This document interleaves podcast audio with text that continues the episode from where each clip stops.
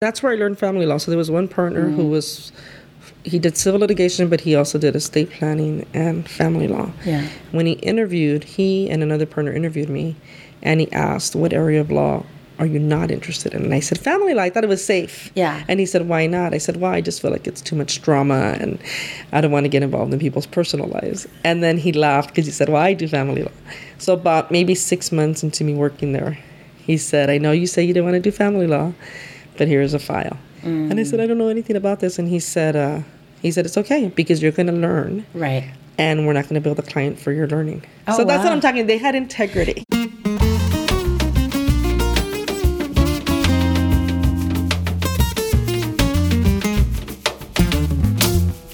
Hi, everyone. This is Sandra Muñoz, and you're listening to Law and Order Me Some Tacos. We're here today with a guest, a very special guest. Her name is Araceli Lerma, and I'm gonna let Araceli tell you a little bit about who she is and what she does. And yeah, let's start there, Araceli. Welcome. Thank you. Thank you, Sandra, for having me. It's a pleasure and it's a privilege to be sitting here with you and getting to talk about issues that are important to us. Like Sandra, I grew up in East LA. Yeah. Like Sandra, I went to attended Garfield High School, Woo. and uh, we did not cross paths in We didn't. in high I'm- school. I'm older than you, right? Yes, I'm class of '91. From Ah, you're young. I'm class of 1987. Okay, only four years difference. We're both Jaime Escalante kids. Yeah. So I grew up in the Maravilla housing projects in East LA. I'm the youngest of four. Um, and I attended public school in East LA from K through 12. Yeah. And I'm my oldest sister, who's eight years older than I, was the one who paved the path and attended college. Did she? Uh, yes, she, She, went, al- she also went to public schools? she went to public schools K through 12 as well. She also went to Garfield, and so did my other sister. Only, only one of us went to Schurr in Montebello, Ah. and that's my brother. Yeah. And They, the reason, younger or? no, I'm the youngest of four. So it's my oldest sister who attended USC, my brother who went to Schurr High School and is now a mechanic for the city of Los Angeles. Nice. He went to uh, UTI right after high school. My middle sister, Monica, who attended USC and is in social work. So, and then I'm the youngest. But my oldest sister paved the way, And let me ask you, what, what year did your oldest sister graduate? 1983, Oh, okay. So she was before me. And then what about Monica? 89. Oh, so Monica and I did overlap a little Yes. bit, but even still, I was a probably a senior when she was a. Uh, I can't do the math, but right. anyway, she yeah, you were when she was a sophomore. Yeah, we when- started in 10th grade at that Yeah. point. Yes. Oh wow! So yeah, so okay, so and they all went to USC. both my oldest sister and my and Monica went. Middle sister went to USC. Wow, that's impressive. Yeah, and they both went on for higher degrees. My oldest sister has a doctorate degree in education, and my middle sister has two masters in public health and social service, social work. So And then uh, you came along. I came along, and I always my sister, my middle sister, calls me the overachiever. Really? And obviously, yes. I obviously had their example. Yeah. So and I and my parents also supported education. Yeah. And although they neither of them had finished elementary school in Mexico, both of them had a love for learning. They read, and so that was a huge advantage. Mm. Yeah. Because we get that a lot. I don't know if you get that, but I've gotten that. Like, how could a kid from the projects become a lawyer? How could a kid from a college go to Berkeley? I went to Berkeley Law School. Um, and as we know, Sonia Sotomayor grew up in housing projects too. Yeah. Yeah. And so, you know, so it, it, it happens. it happens and it's possible and it's access and it's support. And so I felt that I always say though, yes, But I'm just gonna say, like, there is a mindset from our, because my, you know, my mom didn't have college education either. She, she learned, she, whatever schooling she had, she had in Mexico, but she knew enough to know that her kids should go to college. right. Yeah. And so my parents were both both valued education, both they both valued learning. So my dad was very academic. He Was was, he? from Matamoros in, in Mexico, from a poor family. But most of his siblings did go to advance um, degrees or engineers. One of my uncles was the director of the Polytechnic Institute, I think, in Mexico. Really? Yeah, but my, my dad had a disability and he allowed that to impede him. And so, nonetheless, he was self taught. And we would call him Niño Sabelo Todo because you could talk about any subject and he knew it. And so he knew Russian history. He loved quoting Oscar Wilde. Really? He quoted. Oh, wow, So, yeah, Sor Juana Inés de la Cruz was his favorite poet. So we had books at home. Yeah. And I, I emphasize that, how important that was for our upbringing because I recognize those differences. Having two parents at home. yeah. It may have not been the most ideal situation many times. Of course, we lived in housing projects, we had financial limitations, we had mm-hmm. socioeconomic issues faced by many. But the fact that we had this love of learning mm-hmm. and exposure and being in the housing projects, we were exposed to different um, programs. Yeah.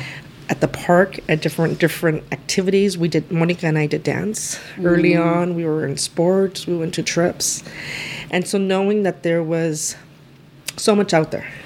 Yeah, which is you know, which is remarkable because certainly I think people think, well, you grew up in East LA, there weren't these kinds of opportunities. Um, but it's what's remarkable about, what's remarkable about it is that you took advantage, you and your family took advantage of those opportunities. We did, and I think my mom, and that's then probably going to lead to why I became a lawyer. She was a leader in our community, and she was respected, and she had a strong voice. And Yeah. to this day, both my parents have passed. To this day, I say to anybody who, when people remark, usually my clients, about how what a strong presence I am, what a strong voice, and that I give them. The, the, my advocacy, Yeah. and I empower them to speak up, particularly women, particularly Yeah. women in very vulnerable positions. Yep. And so I say, if you think I'm strong, my mom was a hundred times Yeah. stronger than I. And I've been saying lately, I said she didn't knock on doors, she broke down doors. Yeah. So if there was an issue at school, for example, to access or to a certain grade or a misunderstanding, my mom didn't let the fact that she didn't speak English deter her to advocate for her children. Wow. That is that is pretty remarkable. Yeah. I did. My mom was. My mom was always a force in terms of work. Like she always worked. She always taught me that a work ethic. but I was the youngest from my siblings by a lot of years, um, so I got that sort of like education from my oldest sister Arcelia, who came to this country when she was she was already older. She came to this country. I think she was probably like I don't even know. I shouldn't even be saying this because I don't know. But it was like between 10 and 15 years old. So a little bit older, right?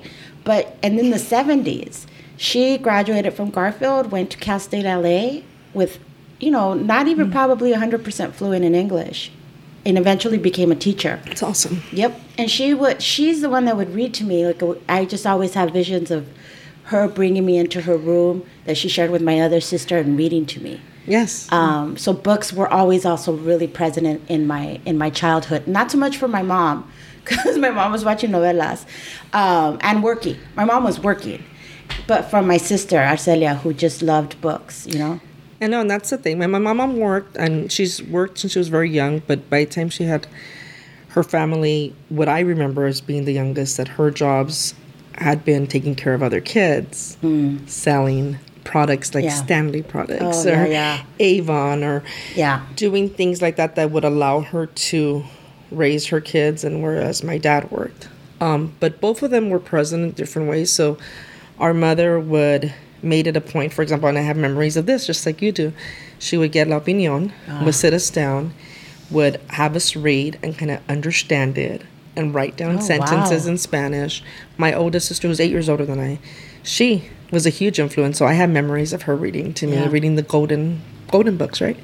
The stories. Yeah, books. yeah, yeah. And so and she would sit my other sister and I down and she would go through words and test us and do math with us early on. So by the time that I started kindergarten, Spanish had been my first language. But by the time I started kindergarten, I was fluent in English. Again, I'm the youngest. Yeah. far. Yeah. Um, and knew a lot of the principles, like math, math wise, English. So I did. I had. I, now I will say that I had a huge advantage. Yeah. And so I think my oldest sister was like a naturally born teacher. She teaches at a community college now, and so she's always done that. She does that for her kids. She does Yeah, that for I the mean, nieces that- and nephews. It's just a huge advantage, right? yeah, is. I mean, my I did not speak English going to um, starting school in here. In I mean, I was born here, so yeah, I didn't I didn't speak English, and that's largely because my again I was the fir- I was the youngest in my family, but the firstborn in the United States. So my siblings and my mom came here you know, they came here, they were all older, and so we spoke Spanish at home. And to this day, because not a lot of us have kids, you know, it's usually the kids that bring in the English. We speak Spanish almost exclusively at my house, Right. Because it's just that's that's the language we've always spoken spoken at home. And it was important for my parents to, although my dad had, they both had taken English classes, my mom just didn't grasp it. Yeah. And living in East LA, she really didn't need it. Whereas my dad, who was in the workforce, knew it better. But we spoke Spanish exclusively at home. Yeah. I mean, against among the siblings, yes, we spoke English, but we didn't have a situation where our parents were speaking to us in Spanish and we responded in English. That was never a situation. Oh yeah, I mean my mom. Yeah, my mom doesn't speak English to this day. You know, so No, but you know, there are yeah. people who do that. I know, I know, I see it because I see it with my friends. You know, Right. Um, I see it with my friends' kids speaking to their gra- to their grandparents. Right, like they answer in in English. Yes. Yeah. And so for for our parents, it was uh, it was important that we never do that. It, Yeah. When I visited a tia in Mexico, many years later when I was in college, and she was pleasantly surprised that my sister, my sister had also gone um, to that trip. She was pleasantly, pleasantly surprised that we spoke Spanish so well, and she was, "That's great because your dad said he never wanted pochos as kids." Yeah, and, it, and he would correct us all the time. Again, Oh, the yeah. niño sabe lo todo. So you would cor- you would want to correct people in East LA stories that had signs that were not grammatically correct or spelling. And he said that's being so snobby. Oh, So- that was happen. That you know that happens a lot. yeah, yeah. You know. But um, no. So what I was saying in terms of our educational journey was I had a lot of positive influences in home, at home, and then in school. yeah. As a as a result of um, I mean again my mom was very involved. I think I was blessed with excellent teachers even starting in elementary school. I attended a school that was called Riggin and now it's called Hamasaki um, which most of the project kids went to right on First Street. On by the freeway first- parallel to the 60 freeway the yellow Oh yeah, building yeah, yeah. near Belvedere Park. Oh right, right. so we would oh, walk yeah. through the park right cross the street from the project walk through the park very small school. Yeah. Again, the majority of the of um, the kids were from the projects, Right. And so we were really close knit because Yeah. we're from the same community. And um, Mr. Hamasaki was our principal, and he was excellent. And after, I think he may have passed away either my last year at Garfield or shortly after. And the parents, mainly the moms, rallied, went to the school district, and asked for a name change to. Oh wow. Yeah. Oh wow, that gave me chills. Yeah, so it was. A, it's a very beautiful story. It And is So because to have that kind of impact, you know. Yeah. And so he, um, we had other great teachers there. And I just, the other thing I think for educational wise, I had friends who attended that school. There were two cousins. One went to Stanford, one went to Berkeley for undergrad. We were talking about college in elementary school. Yeah. So it's important of like the seed and the example. And back then, this was in the 80s, Brooke Shields was, I think she had gone to Princeton or was wanted Oh, to, yeah, yeah, right. yeah. And so one of my friends, Becky, she's like, I want to go to Princeton because Brooke Shields went I there. mean, Brooke Shields was a big deal back then Yes. in the eighties. So I didn't know what Princeton was, and Becky actually got into Princeton, Oh, right as, as well as all the other schools that she applied, but she ended up going to Stanford. oh, she did. Yeah. Where did you? Well, I, I want to talk. Well, I just Yeah. want to talk. We'll get to where you went to school after Garfield, but I, I do want to talk a little bit about Mr. Escalante, about Yes. Jaime Escalante and the math Yes. program. So, did you have him throughout your career at, at Garfield? Because that's usually what he did. He brought you in from like Yes. what used to be the tenth grade is where you when you started high school back then. Mm-hmm. So I started algebra two with him in tenth grade. Did the summer trigonometry and Yep. math analysis at Yep. East LA College. Uh, junior year calculus AB. Mm-hmm. Senior I did calculus BC, but I had the other teacher, Mr. Jimenez. How did that happen? I think Did his class. Mr. Escalante off? No, no, we were fine. He was mad that I did that. His, I think I the fourth. I had been in leadership. I Mm. think fourth period was leadership. I think that's I remember that, and that would have been calculus BC with Mr. Escalante, and so it didn't fit my schedule. Oh, he must have been really Oh, upset he was with you. he was very upset. Yeah, he's like, yeah. why do you need that class? That's not. You don't need it for Totally. anything. That's a waste of time. totally. Yeah, he was upset. Um, it was a good experience to take calculus from Mr. Jimenez. I Yeah. got to learn different concepts that I hadn't learned. but yes, I had I had crossed the line with Mr. Scott. I'm sure he was a very like um like loyalty was really important to him, and he totally held grudges, right? But I, I mean, overall, I think we were fine. Yeah, I'm sure.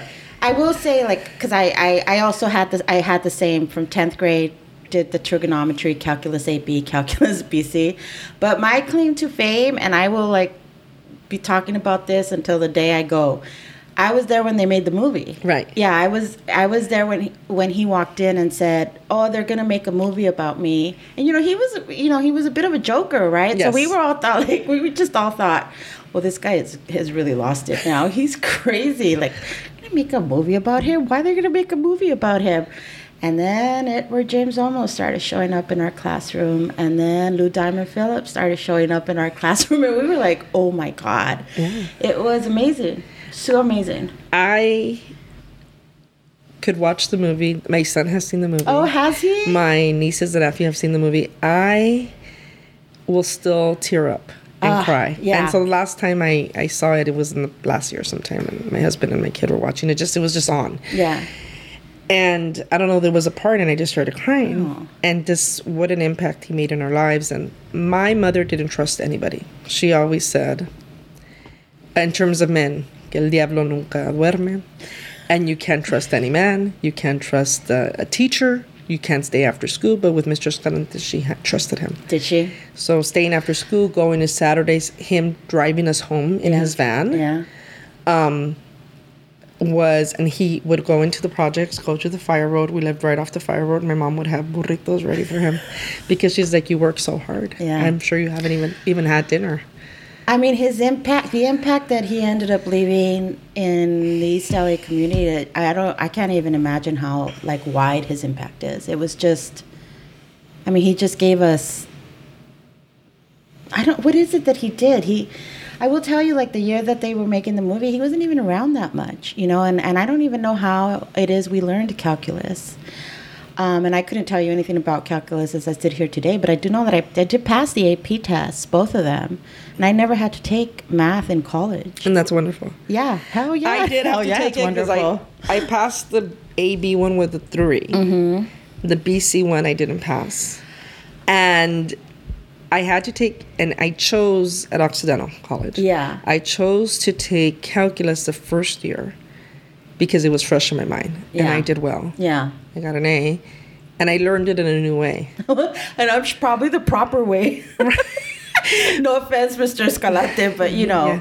Right. Yeah, because and, and do and I don't know if this was the case when you were around, but like after because you took the AP test, like at least if I can remember, it was earlier. It was earlier than the end of the year, so it was like maybe April, and you still had like May and June, Right. right? And like pretty much after you took the AP test, like there was nothing left to do. He would pull out a ping pong table Yeah. and put it in the No, room. play Uno or play board games or yeah, something. he Yeah, would take out all the board games. There was no no more studying for like a month and a half. It was Right. awesome. right. Yeah. yeah, that was the perk, right? That was the perk. But not all the AP people, uh, AP teachers were doing that. You know. He That's was- true, and I think that was fine because we would study Saturday. We would stay Yeah. after school, That's true. and so um, no, he he made a huge impact, and I think obviously he also put us on the map. And so, Mm-hmm. pe- when anybody, I mean, most people know who he is, regardless of Yeah, even background. Right. so so many years later, people Right. still know. I yeah, it's still. I'm telling you, I milk that all the time. I. I re- somebody posted. I think Lou Diamond Phillips posted something about it on Twitter about like maybe it was the anniversary of the movie or something like that. And I happened to, of course, because I milk it, people. This is what I do. I responded and said, you know, I was a student of Escalante, and you know, I was there when they made the movie. And then somebody contacted me. A teacher contacted me from Kentucky, um, and he asked me to speak to because I did think they did like a movie thing where like a group of teachers watched movies that they found like educational and they had watched to deliver, and he asked me to speak to them. Um, and of course, amazing. are you kidding me? Yes. Of course I did it. I will. I mean, I, it's ridiculous how much I milk it. You know. yeah. Well, I knew there was a book being written, and I don't know what happened to that. Um, Back in the day or now? After his death, Oh, really? There was a journalist. His name is his first name is Luis Torres, maybe, Hmm. and he. I did some talks around that time. Did you? So there was. Um, I did actually. Yeah, I did a interview Around the time of his death? right around the time I of his did death. too, yeah. I Right. did So there was something I did out in Culver City, and it was like it came out in Facebook on Facebook or something. It was Yeah. Gemma Leiva, my class, and Angela Fajardo, also my year. Um, Gemma's an architect, and I think Angela's like a school administrator. And um, what else did I do? Oh, I did a panel at PCC. Oh, did you? Then they had a exhibit there for him. Oh, I remember that. Right, and Yeah. I think this gentleman, Luis Torres, I think he was a moderator. Ah. So I don't know what happened to the book, but that was some. That was probably in 2010. that he passed away. I think so. Oh my! Wow, time just keeps flying by. Yeah. Yeah, no, I mean, it, it was an amazing experience to be there, to be his student, um, to be, because he just pushed you and gave you, like, just the confidence to feel like you could do it. You could go to college. I mean, he want, he only wanted you to study sciences. he didn't like any of, like, the liberal arts majors. But um, he just gave you this confidence of, like, yeah, you can do it. Just do it, you know? He did tell me. He said that he knew that I favored the humanities, Mm-hmm. and so he said, um, he said, math is going to help you think differently, and that's what it does. Mm-hmm. And so he said, minor in math, take math in college, and I mean, so I use math so much. in- you? As a lawyer, that you won't even believe it. I won't believe it because I'm always trying to avoid math. Yeah, I just I handle because I I handle mainly family law cases. Yeah. and there you're having issues with child support, spousal support, financial division Yeah. A lot of math. daily. Right now, I was doing all math, Yeah. um, percentages, and some of the um, division of property and reimbursements, and there's there's there's even formulas that we have to go through. I mean, just you speaking, and I'm already getting clouded over because I'm like, uh, yeah. But for me, it feels it's actually um, it keeps me on my toes. Yeah. Yeah. Yeah. For sure. Yeah, and I so I mean, I have to do math too sometimes too, right? When I'm negotiating settlements or at mediations, we're trying to settle a case and I have to figure out, like, you know, how it's all going to work out. But Right. it's pretty basic stuff, so I'm not doing. Although I will tell you, you know where I have to use math, and it, it, it I'm totally not. I, I, is in wage and hour cases. yes. um, where you have to calculate like wage and hour cases meaning like i represent workers who haven't been properly paid overtime or who haven't been allowed to take rest and meal periods or rest and break periods um, or what is it rest and meal periods yeah their breaks and their and their lunch um, and you have to do math for all of those things you have to figure out time and a half and penalties and so yeah okay that math does kick in sometimes Yes. but i don't know i can't tell you that i like it Yeah. well, I find that sometimes I have an advantage Mm-hmm. because there's so many lawyers that say, "Oh no, I'm a lawyer because I can't do math," exactly and or they get intimidated by yeah. it. yeah yeah you're right Yeah, especially in your area, right? 'Cause- Right. Because as you said, you practice fa- family law. I do. Is that primarily what you practice? That's primarily what I practice. I started off doing civil litigation. Actually, when I, as a law student, what I wanted to do was educational law, you? education law, and like advocacy for parents and students. I didn't know how that would translate. And so I knew there were organizations like MALDEF, the Mexican American Legal Defense and Educational Fund, um, ACLU, Yeah. and they were doing impact litigation. So I had interned for MALDEF when I was in law school in San Francisco. I had interned for um, El Centro Legal de la Raza in Oakland. And there was an attorney there who had graduated from Berkeley who was focusing on those educational issues, but unfortunately, she was out of the office at the time that I was there. And so then I ended up doing stuff like landlord tenant rights Right. mainly. Um, but in any event, I started at a firm that represented school districts with the hope that I would get information from that side and take it to a direct service type of representation. But my career led me to civil litigation because that firm ended up closing down after a year. oh, really? Yeah. Okay, so let's let's let's Yeah. okay, let's backtrack a little bit, and we'll get to the loss. Because after Garfield, you went to Occidental College Yes. here in LA, right? Yes, Um, right away. right away. Yeah. And what did you study at Oxy? English literature and Spanish literature. And how was that for you, Araceli? Was the transition from Garfield in East LA to Occidental um, in LA was was it a smooth transition for you?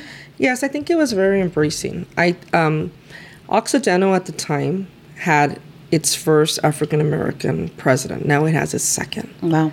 currently, and just recently. So the first one, and, and it's been around since I think it's 1887, similar to USC. I think it's 88. So it's been around for a very long time. And President Slaughter, and I don't know if it preceded him or if he brought it in. This is the first African American president. Um, he was promoting multiculturalism and he was promoting bringing in the diversity of Lo- to have Occidental be reflective of the diversity of Los Angeles, not only in terms of color but also social economic status. Right. So at the time that I entered Occidental, they had been promoting this mission by recruiting from public schools in areas like East Los Angeles, Right. Pico Union, Pacoima, parts of the San Yeah. Fernando Valley, South LA.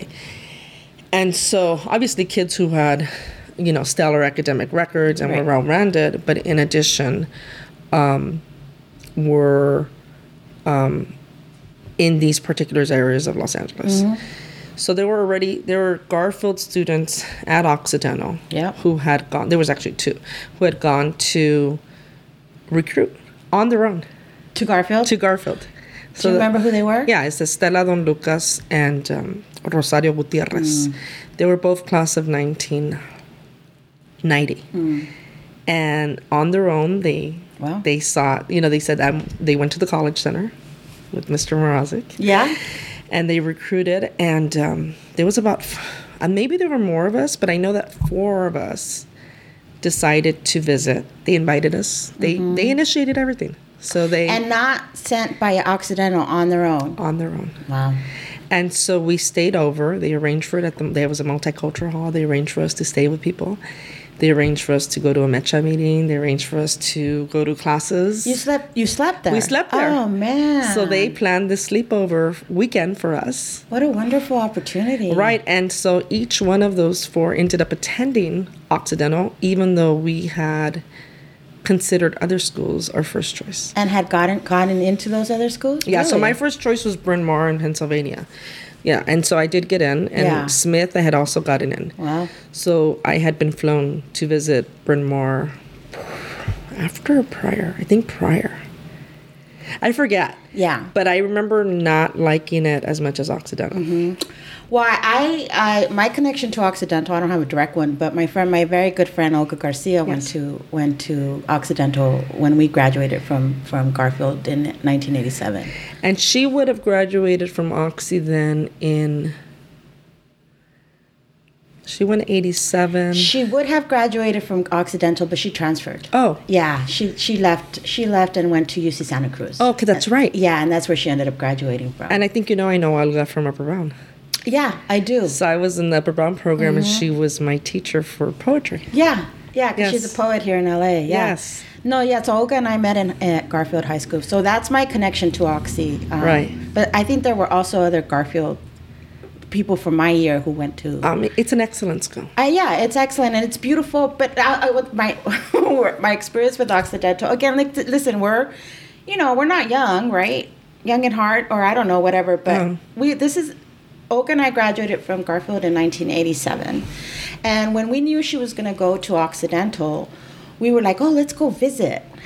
we had like no idea how to get there, even though it's not that far from where we grew up. It's not that far from Garfield, but we just we just didn't know. We didn't have a concept of like much outside of our area. you Right, know? and I didn't have a concept of that particular area at all. yeah, at all because it's it, what is it considered uh, Highland Park? It's it's considered Eagle Rock. Eagle Rock. Yeah, Yeah. we So- had such a hard time finding Occidental. It was pretty funny. Yeah, no, so I just think for me, I mean, I I have my good friends still from Yeah. that school. I have very good memories, Yeah, good opportunities. I think that there was during my time there, they had their first Latino student body president, and d- d- you know that we had a big we established a big presence there Yeah. even though we were probably about 14% um, we established a presence i think it was you know i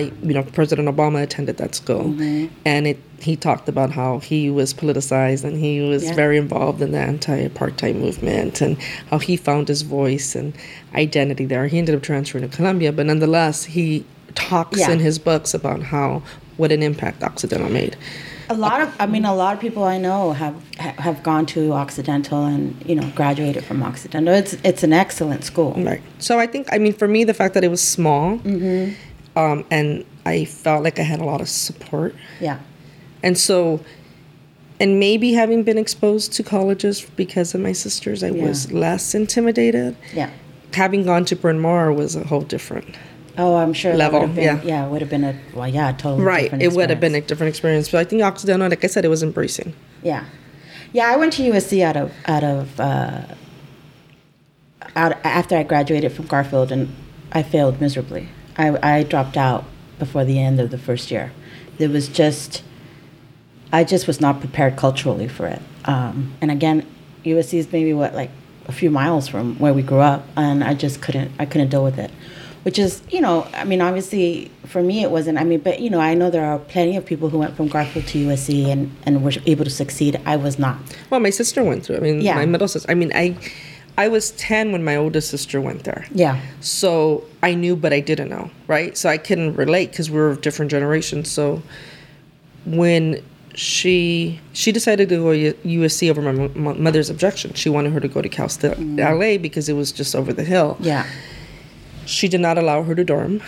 Oh, she didn't. She didn't, and she Ah. did not drive at the time. So she would take two buses to get to USC. She would come home late at night, and she. But the situation was different once I was ready to go to school, where my mom was accepting of me going back east, yeah, yeah. or with my yeah. other sister ended up dorming, and she. They, so I knew more of my middle sister's experience because we're only two years difference. Right, right. And So she also she- went to USC. She also went to USC. She loved it, but then yes, she faced a lot of racism and Well, classism. Because USC in the 80s, uh, I mean, it wasn't, it was not Occidental. Right. They were not trying to diversify their, Right. their student population race wise or social, socially economic wise. Yes. Um, yeah, so it was a really, I mean, I, for me, I was like, oh my God. Right. Who are all these people and all their fancy cars? And I was just, I couldn't, I, I, I couldn't adjust. Yeah, it was very different. And so among my classmates and my friends who are from whether they're from, you know, so four of us went from Garfield, Yeah, right? The yeah. same year, and I knew them. And then we had people from Roosevelt, we had people from Franklin, and Mm-hmm. Yeah. it was, and then other other folks, you know, and most of us, like most of my Latina friends, nobody drove because we just Yeah. didn't have access Right. um, we would take the bus to go home, or our parents would pick us up, or we would rely on other people's cars, and we didn't drive until after we graduated. Because people, this was before Uber. yes. There, well before Uber. there was a shuttle that Occidental had on the weekends, and they would take us to O Town, Pasadena. Oh, would they? It was great. It was free.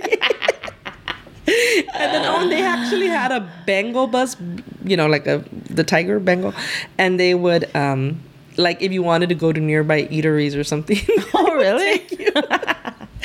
so yeah, it was it was uh, it was a it was interesting. It was a great experience, and it the population at that point were sixteen hundred for undergrad, so it was a class of like four hundred. Oh man, And- that's tiny. And having majored in English, those classes were like I could have maybe ten to fifteen people in a oh, class. Oh yikes! No, I was a I was a journalism major at USC, ah. and I always like always blame my failure on a journalism teacher.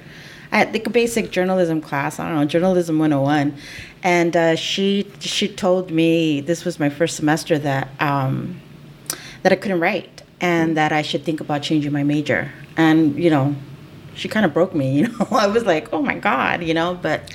Did you want to go into print journalism or broadcast? You know what I wanted to do? I wanted to be a sports writer That's awesome. because I loved, loved, loved, loved the Lakers, and I Me loved too. the Dodgers, and I loved football, um, football, American football. I, I, that's what I wanted to be, but I was a Lakers fanatic. I, I- I loved was the too. Lakers. Yeah, were you? Yeah. And we were just my husband and I were watching that show on Hulu. Oh yes, the Legacy. yes. Yeah, I'm Yeah. totally watching it. I Yeah. love it. I mean, those the Showtime. They, they when they were like at their height, you know, with Magic and Kareem. Yeah. that was my jam. I ditched school to go to like a parade and people knew not to call. You know, back in the day when you called on landlines on landlines, people knew not to call you, and the Laker games were on. I was a fanatic. It was huge. I remember when I went to the Upward Bound program, which was also very influential, and this was at East LA College. Yeah. So you apply when you're in ninth grade, and then you're going to start during that summer. Mm-hmm. And so there was a meeting, like an orientation meeting, which coincided with one of the playoff games. I was so upset that I had to be there. I remember that, and I remember having that T-shirt with when they won. Yeah. like- yeah, I would wear that T-shirt. And I freaking hated the Celtics, Yes. like with a passion. You know, like ah. My husband does not wear green and does not want anything green, not even a toothbrush, because of his hate for the Celtics. Oh, I love that. You know, you Yeah. hold on to it. Even still, like sometimes I see Magic with Larry Bird, and I'm like, whatever. Yeah, and then I was my husband and I were watching that show yesterday, and we were like thinking good times also when they now with Kobe and Shaq. Yeah, yeah. And what was it, three times or four times? No, three times. The- Three. The three P, yeah. And so we would hang out with a bunch of Oxy people, and this is already I already Mm. had graduated, and we went to a friend. She actually lives in East LA. One of the people who recruited, and she was. It was always just a party. Yeah. And so it was like he goes, "Oh man, we had good times." Yeah, no, I, I tried the the Shaq and Kobe years. I'm still watching, but I was not not as much as a fanatic. My fanatic years were like the the eighties. Showtime, yeah, Showtime, yeah. Showtime. When Magic announced that he was HIV positive, it was like one of the most devastating days in my whole life. Me Like, too. I cried. I, I mean, cr- I mean, I sobbed for Yeah. like days. It was so heartbreaking because, of course, you didn't know a whole lot about AIDS back then, but just like him not being able to play anymore, it was just so heartbreaking. I mean, to this day, I hate Karl Malone because Karl Malone like raised all these kind of issues about him coming back and playing Right. with him. You know, so I'm just like, mm, Karl Malone, whatever. The mailman is that who it is? Was that- the yeah, so- mailman with the Utah Jazz. I hated him. So this was, and then he ended up playing for the Lakers. I know. I So just this- saw that. I remembered that when I was because I was watching the documentary Legacy. I was like, oh, that's right. He played for the Lakers So that was that announcement came, I think, in '91 or '92. around there. Yeah. Right. like, Yeah. I remember I was yeah. at Occidental, and I think I, yeah, I just I remember that vividly. There's certain things that you'll never Yeah. forget. I'll never forget that.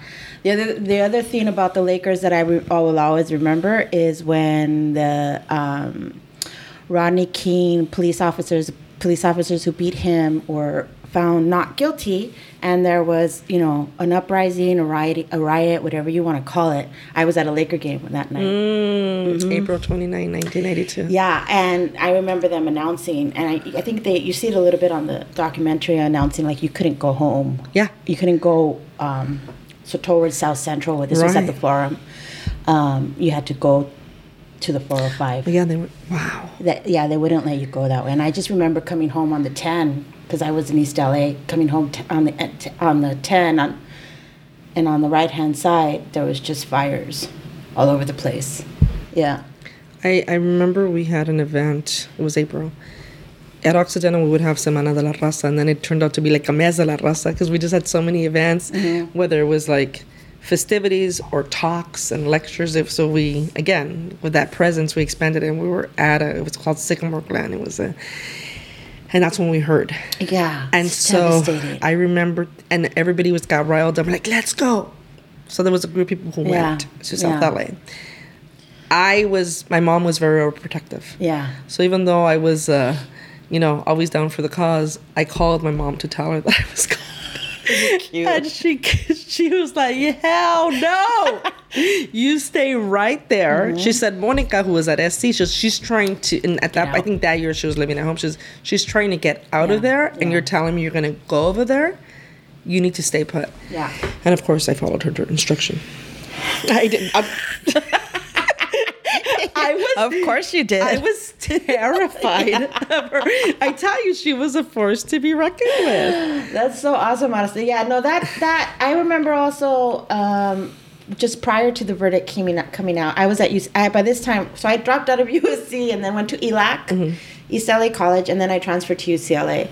And so that year, I was in a Malcolm X class at UCLA, and of course, but you, you just felt like you felt like something's gonna happen if these guys get off. You know, like it was just so like Palpable. palpable. You could just feel it, you know, because it was just so outrageous. Yeah, and I um I remember that we had these I forgot what they would call them, but we would have these um talks or open mics, right? Oh. Open mics in the quad at Occidental, and then there was all kinds of crazy crap that was being said by people. And there was a lot of infighting, and it was. Oh, But again, we were in a very privileged position, right? I mean, a group of us ended up like going out to, after yeah. things had subsided, to do the cleanup and do stuff like Did that. you? Yeah. Oh, God, I didn't do that. Yeah, yeah. I do remember that when the after the video, you know, with the beating um, came out. Um, I do remember going to the Parker Center, back where that that was where the LAPD was headquartered, and I, I used to go to the protests there to try to get Daryl Gates out, the chief of police, and I used to go to those routinely. Um, but yeah, it was you know those were crazy times, Which repeat and repeat. which repeat and repeat and repeat, and you wonder like, I don't know, Yeah. And there is certainly more talk now about, you know, police departments and their funding and Right. their tactics, but I don't know will anything ever really change. Yeah, I know. I think it's a, a power dynamic for sure, and people get it wrong all the time, and we see it in our yeah. God. Yeah, no, I know. I mean, I've done a few um, civil right, you know, police abuse cases. You know, the like the Rampart scandal. Um, I, I worked on a lot of those cases. Um, and so, you know, one of the one of, I just want to say one of the interesting things as you get older is all of these things that you know people are watching documentaries on. like you're like, oh, I lived through that. like you know what I mean? Like Right. I live. Oh, I lived through that. Or Yeah. like you know, you just see all these things that some kids have never even where they weren't around. You know, Right. and I'm like, oh yeah, I lived through that. Well, no, it's true, and I think that when I was in, um, I always loved history too, yeah. and I would, I was amazed. I'm like, how did, how did we allow something like Vietnam to happen, or how did we allow this, you know? What was going on in the '60s in terms of rights or slavery, anything? I'm like, Anything. but How does then, it But then you ask But today, then it happens in your face. Right. You're like, Exactly. you know, what do you do about it? Right, You and now know, you I know. as you grow up, you realize it. It's it's it's tough because there's it's you have there's so much to focus on, Yeah. and then you have to choose Well, you Or- also have to live life. You know, you Right, have to right, make right. a living, and you have to raise you know, fam you know raise be your families. Yeah. Anyways, so you went to Oxy. You loved Oxy. It sounds like I did. Of course, it has its challenges, but again, I mean, I would I would say that I was supported in many ways. Yeah, it sounds like that, right? Right. I mean, they had. And this is important, and that's where I could talk about the difference between Berkeley. We talk about that later. Yeah. Is that they had a multicultural summer institute, which was a bridge program Yeah. for mainly people of color, not exclusively to people of color. Um, but we had a rigorous curriculum Yeah. as a starter to that transition. We had exposure to LA and different parts of it, and diversity, and going to plays, and going to Ethiopian restaurants, and having talks and opening things up. So where things like what we're talking, I mean, we discussed things that mattered, Right. and then we had a lot of fun. Yeah. And again, the small classes, the fact that there were other like Latinos who were in similar positions. Mm-hmm. Because later, when I went to law school, there was the majority, there was a lot of people who had privilege, Yeah.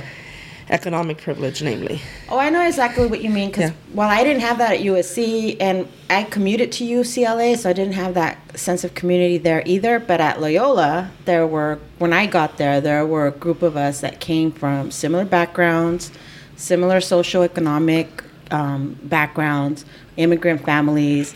And we all clung, clung to each other, clung to each other, and that's how we made it through, you know? Right. Yeah. And so that's how, I mean, I felt at Occidental, and so there were a lot of, prof- the fact that classrooms were so small. Yeah. and we got to know professors well. So my letters of recommendations for law school were very personal. I didn't read them, but I know Yeah. from of ultimately someone from admissions committee, they're like, yeah, your application stood out because you had that relationship with your professors. Right. And so then you went to uh, you, went to law school at UC Berkeley, Berkeley. which Berkeley. that's not Hastings, right? No, it, it used to already, be sorry. called Boalt Hall, Yes, Boalt Hall, but they don't call that anymore. They just call it- Berkeley School of Law. Berkeley School of Law. And is was that your is that where you wanted to go? Well, let me tell you, I, and, and you may or may not remember this, and it may or may not have happened. No, it did happen, but I don't know if it was you. Okay, so I had suspense. All right, I had applied to. I applied to four schools. UCLA was my coveted school. Yeah. Everybody's right. I mean, UCLA was my t- my the school I wanted to go to. I applied to Berkeley and Stanford. I loved. I had done a fellowship at Stanford during my junior year at Occidental. I had wanted to go there for undergrad. yeah. I hadn't visited until later, but I loved it. Mm-hmm. Didn't get into Stanford. Got into UCLA. Got into Loyola.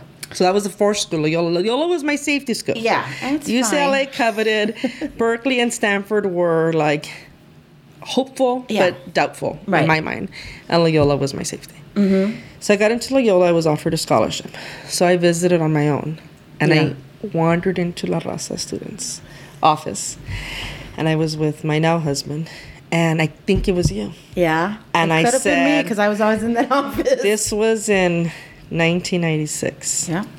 I was there. And I had gotten in, I had gone to the admissions office and talked to them about the scholarship, blah, blah, blah. And then I go in, I check it out. And I think it was you, but somebody at La Raza asked me, Well, where else did you get in? And I said, UCLA and Berkeley. And you said, What are you doing here?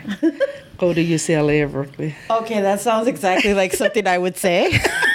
so it was probably me. Because yeah, I mean, I love Loyola. Love, Yeah. I love Loyola, and I love. I have my some of my best friends are people that I met at Loyola.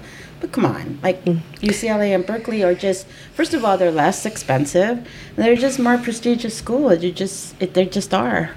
So I had been to Berkeley before, but then I visited and I made the decision to go. And um, I, um, it was at a time when I think what Senate Bill 1 had already passed. So it was the end of affirmative action in the UC system. Ooh, yeah. And Proposition 209 was on the ballot. And so that first year was really intense because of SB1 having passed. They put an end to the programs that they used to have. Well, so let, let me let's let, let me be clear because I'm gonna I could pretend that I know exactly what you're talking about, but S, SB was the that UCLA couldn't consider race and gender in those categories anymore. UC Regents. So the UC UC Regents. Regents. had made a decision via Senate Bill 1 that they couldn't consider race Okay, in terms of admissions, in terms of programs, and they took it to an extreme. yikes, and that passed And that passed. And that passed before 209. right because 209 would have been like you couldn't you affirmative action was was out loud across the board, Yes, which ultimately passed. which passed. Yes, and that was in, that was after I started. So in 90, 1996, that's when I entered and that's when I got in, right? Yeah. SB one had passed, but not Proposition 209. So my first year was dedicated to protesting Yeah. 209 and trying to be a first year student. Oh, that's impossible, Araceli. Right. First year of law school is so demanding. It was, and it was. Um, I hated it. Yeah. I hated the first year of law school, and I just felt that. I felt like the second and third years expected the first years to be on the front lines, but then they had forgotten. Well, with them, but they had forgotten what it was to be a first year, and I just didn't feel as Mm. supported.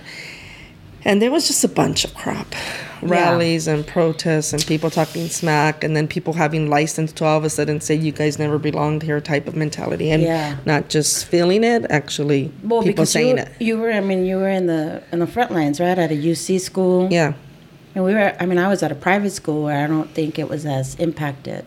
right So interesting though that the second and the third years were like that because the second and third years at Loyola when I was there, all they cared about was like you first years better be studying and you better be passing your classes because it's really important that you get through that first year because you know you're Latinos, you're representing. We need you to get through that first year.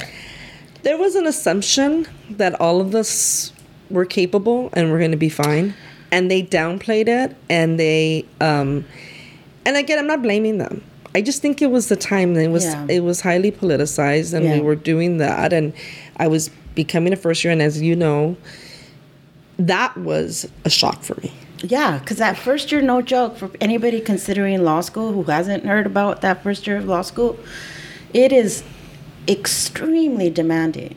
Yeah, and I would carry around Black's Law Dictionary because it was all these words that I did. No, Black's Law Dictionary and then a regular dictionary because there was words in there that I had never heard of. And it yeah, was and, and you're you're coming already from a very educated place, right? Right. But no, it is a completely different language.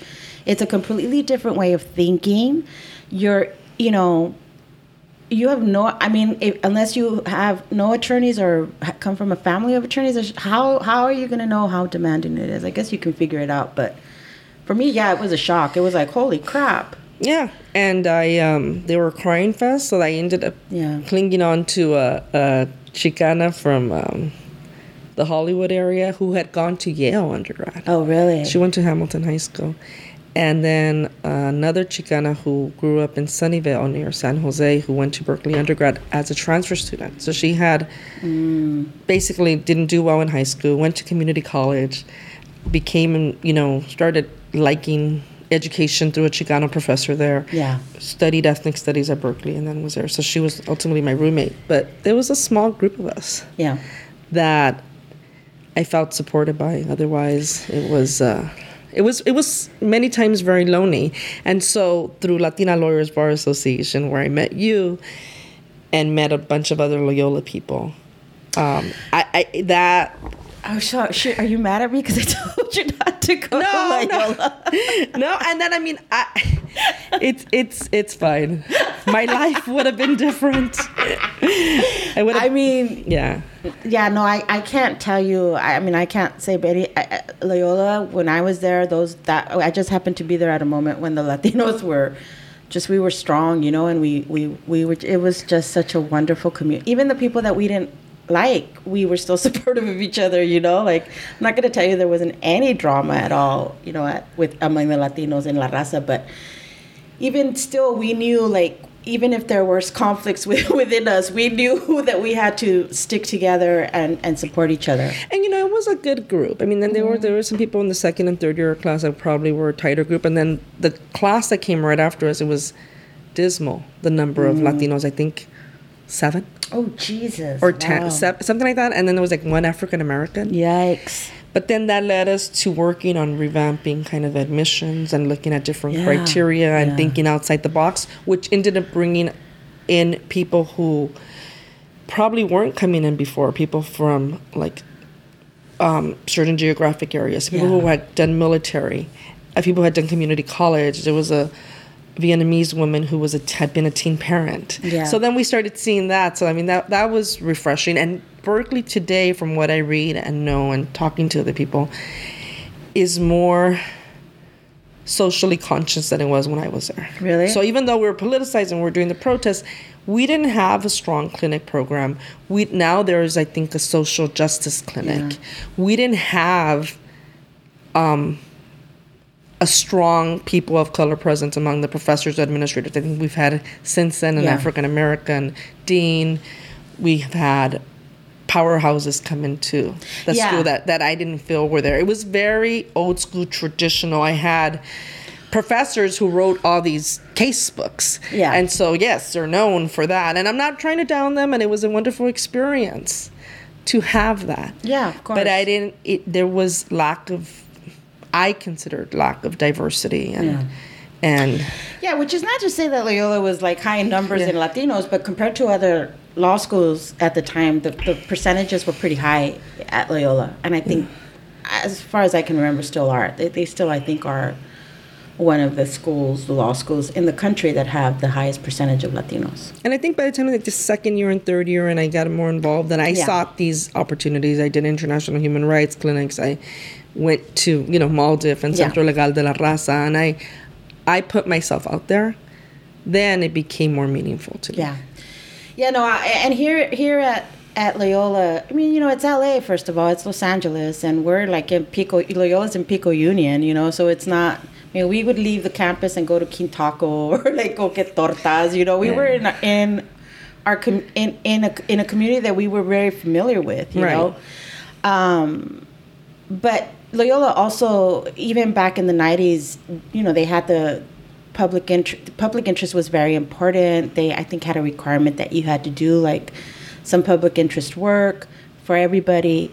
It was great. I can't lie to you. And then we had offices back then. So we had the Raza office, and then to our left was BALSA, the Black Law Students Association, and to our right was APALSA, the Asian Pacific American Law Student Association. So, you know, we would all hang out there, and it was, yeah, it was great. And we did. I mean, we had that, so it wasn't like mm-hmm. we didn't have it, and it was strong. And I think if somebody hears it and says, well, "Wait a minute, did you go to a different experience?" And I know that people have really tight connections, and I know that I could count on people if I Yeah. needed to, and I have counted on them. It was. I just think that particular time period, what was going on with Proposition 209, Yeah. and Yeah. then people feeling like they had a license to say negative things about us, and the, they removed programs. So there was a program that they had for people of color to help them transition. Yeah. But they said with SB1, no, we have to open it up to everybody. Yeah.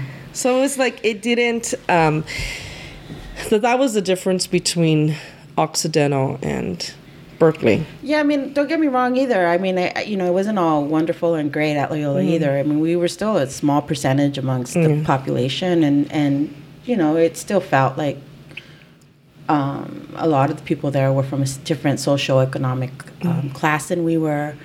Um, but we were able to form that little group that I think got us all through. Right, know? that's yeah. how the, the way I felt for Occidental. Yeah, yeah. And I think, look, again, it was, I, I, you know, there was many times where I'm like means to an end, means to an end, and, Yeah. and but I did have, I do have wonderful memories, and I did have a great time overall. Yeah. And for the most part, like, again, seeking out opportunities, I would go down to they call it upper level, upper class, or I forgot what they called it, but like in the main part of Berkeley. There was like I forgot what there was a, a La Raza type of organization. Somebody who had it for years. I would go hang out with the un, the underclassmen. Is that what they call them? Yeah, the undergrads. undergrads. Yeah, The undergrads. I would go there. Yeah. To feel some kind of connection. Yeah. Yeah. Yeah, that's important, you know, when you're in a big university, because big university and you were away from home. Yeah. Um, so yeah, that I can see why that was really important. Yeah. Yeah. And so then you graduate. What year did you graduate? From? 99. Ninety nine. So you man, you straight through, right? No, I took a year off. Did you? Yeah. In between Oxy and I graduated from Oxy in '95, and I went to law Mm. May '95, and I went to law school in whatever September '96 or August '96. Yeah. Yeah. And then you then you came out, took the bar, which Yes. is an experience in and of itself. Right. Back when it was three days. It's Yes. not three days anymore, right? It's not three days, and it was three days. What eight hours a day? Really? Oh, God, it was ridiculous. yeah. Whatever. Yeah. um, you just all you had to do is just hope you got through it. You know. Yeah. Um, and then you pr- started practicing law. How long did you practice law before you opened your own office? Because you have your own office, About correct? five years, five to six years. Yeah, five and a half years maybe. Wow, that was pretty quick, Araceli. Yeah. And did you know that you always wanted to open your own office? No, like I said, I had wanted to get into Oh, yeah. educational advocacy. I didn't know w- what type or how. And um, so with that first firm, they represented school districts, but they also did civil litigation. Mm-hmm. And when it closed down and there was a bunch of layoffs, thankfully I, I got some contract work because we needed to finish up some, some work. And so I had a good transition. Yeah. And at that time, the market was good. And so I, that exposed me to that experience of looking for a job exposed me to what was out there. So I applied to MALDEF. I did get a, a an offer, but they, it was really low paying. Yeah. Then there was um, national, what was it? Uh, Neighborhood Legal Services. Yes. Out in Pacoima. Although it actually paid more than MALDEF and they're unionized, so it, would- there would be some increases, but it was too far for me. Yeah. Um, where else? City Attorney's Office I applied to. Mm, For the LA, for Los Angeles? Yes, I had a headhunter. That I just started the process. I didn't. I went to the first interview. By the time that they called me back, I already had a job. I went to Attorney General's to start applying. I went. I had a headhunter because, uh, and I was. I applied for these top, like these like big civil litigation firms in downtown LA and Century City. I was everywhere. Yeah. I applied for like personal injury firms where this one man, he was by Dodger Stadium. It was a crazy dark office. and I felt like I was like 20 feet at least away from him. Like it was so far away. and um, he, well, actually more, like 40 feet away from him. And he sees my resume and he goes, What is a Berkeley lawyer doing in my office? and so I ultimately got a job at a Beverly Hills law firm, civil litigation firm. All I knew is that I wanted litigation experience. I felt that that would open doors for me at that point. Now that I had kind of deviated from a certain track that Yeah. I planned. Yeah. Uh, and I learned a whole lot. I was the only, there was a woman who was there who was part time who left. And I was the only woman in the firm. I was only the person of color in terms of the attorneys. Yeah. But I learned a lot. And were you doing just general lit- general litigation? General civil litigation, which included it was um, business litigation, real estate, um, employment, Yeah. um, and it was main. Yeah, that's Yeah. what that. Those are the main areas. And your take on litigation? it's a lot. It's a lot, but it it was. I learned a lot. Yeah. we, we were a boutique law firm. We went up against big firms, mm-hmm. so I had a lot of respect for the attorneys for whom I worked because they were intellectual. They were solution focused. So, for an example, in an employment case where we represented the employer, if it was a really bad case and we knew right off, like they would settle. Like and your would, employer had the employer had screwed up. yeah. So we would settle early. We would Yeah. do workshops for them. We would Yeah. Mm. do trainings for them. We would, that kind of approach. Um, and the cases that were frivolous, we usually won on summary, judgment. Yeah. Yeah. Yeah. And um, so I, I learned a lot. I was exposed to a lot. I did some extra toward the end. There was they did they represented a lot of healthcare organizations, so they did some med mal defense. So I was exposed to a lot. Having the deposition experience, having a court experience, because even though I was an associate, it was a small firm, Yeah. so they depended on me. You were hands on. Yeah. Yeah. Sorry. Did you try any cases? Yes. Yeah. Yeah. I did. Yeah, I mean that's that's litigation, right? I mean it's and it's hard to get trial experience because most cases, most civil cases settle. Um, so you got all around experience. And that's where I learned family law. So there was one partner Mm. who was, he did civil litigation, but he also did estate planning and family law. Yeah. When he interviewed, he and another partner interviewed me, and he asked, "What area of law are you not interested in?" And I said, "Family law." I thought it was safe. Yeah. And he said, "Why not?" I said, "Well, I just feel like it's too much drama, and I don't want to get involved in people's personal lives." And then he laughed because he said, "Well, I do family law." So about maybe six months into me working there, he said, "I know you say you don't want to do family law, but here's a file." And I said, "I don't know anything about this." And he said, uh, "He said it's okay because you're going to learn." Right. And we're not going to build a client for your learning. Oh, so that's what. I'm talking. They had integrity. Yeah. That's what I, I liked about them. Well, that's refreshing in the legal field, Right. you know, because there's just like a lot of attorneys, especially doing defense work, that are not, Right. that don't have integrity, right? Yeah. That even on cases where they know their clients maybe made a mistake, they're going to just keep working on the cases because they want to bill their clients. Exactly. As opposed to settling and, and getting out early. And it could be too that they have. I mean, their clients were, like I said, a lot of them were healthcare corporations. They weren't humongous ones. Mm-hmm. Yeah. So you know, so Yeah. so it mattered, right? Right. Billing mattered. Yeah. Um, and so the family law, their cases there is like that's where I, that first case I remember. I mean the, where did they live? Was that a Bel Air case? I, I don't know. I think yes, I think they lived in Bel Air. They belonged to a country club. That couple. There was um, a personal property appraiser. So they had to appraise their artwork and Lladró and stuff that I had never heard of. A Lladró, those uh, like that? the porcelain type, I don't know what and uh, uh, like figurines Oh. and stuff, and then the demi-tasse and things that I had never heard of. And all of a sudden, I went. I would go to. Uh, uh, there was a staff member there who came for money. Yeah. but she like had. St- You know, walked away from it. Yeah. And so I would go to her and ask her what these things were. You didn't have um, Lladrós in, in East LA. I guess I could type it in, Google it. Maybe I didn't. We didn't Google I, mean, as I much. don't think we Googled that much back we then. We didn't Google it, yeah. but uh, but I learned a whole lot, and so now it's funny because when people fight that I don't. I have different types of clients and different types of money or whatever, different levels, but I really don't see that. And when people start fighting about things, I'm like, do you want to get a personal property appraiser? Because they do exist. but I don't think that it's worth it because it, what it is is a, a yard sale value. Oh, jeez. God. Can you imagine? so I asked them, think about everything in your house, put it out in your yard. What would you get for it? And some people have no concept. It's a real reality check. I know it is because I'll tell them I'm like, "Uh, mine's not worth that much. It really isn't. And, and and so that's how you started doing family law. yes, And do you now you do family law? And do you like family I do law? like it. Yeah. yeah. So what I I started doing family law there, and it was I would say it's like one. It was probably one to three percent of what I did at that firm, Uh huh. and then now it's opposite. Yeah. I do one to three percent is civil litigation, and then, And then the rest is family law. Right. And when did you open your own office? 2006, January 2006. Oh wow! So you've been at it for a while now. Right.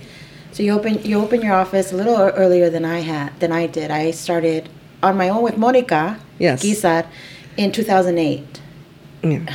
I think. Yes, and then she left, and 2011 is when I, I you know it was the law offices of, of Sandra C. Muñoz. Yeah. Yeah, can you? How is that for you, Araceli, to have your own office?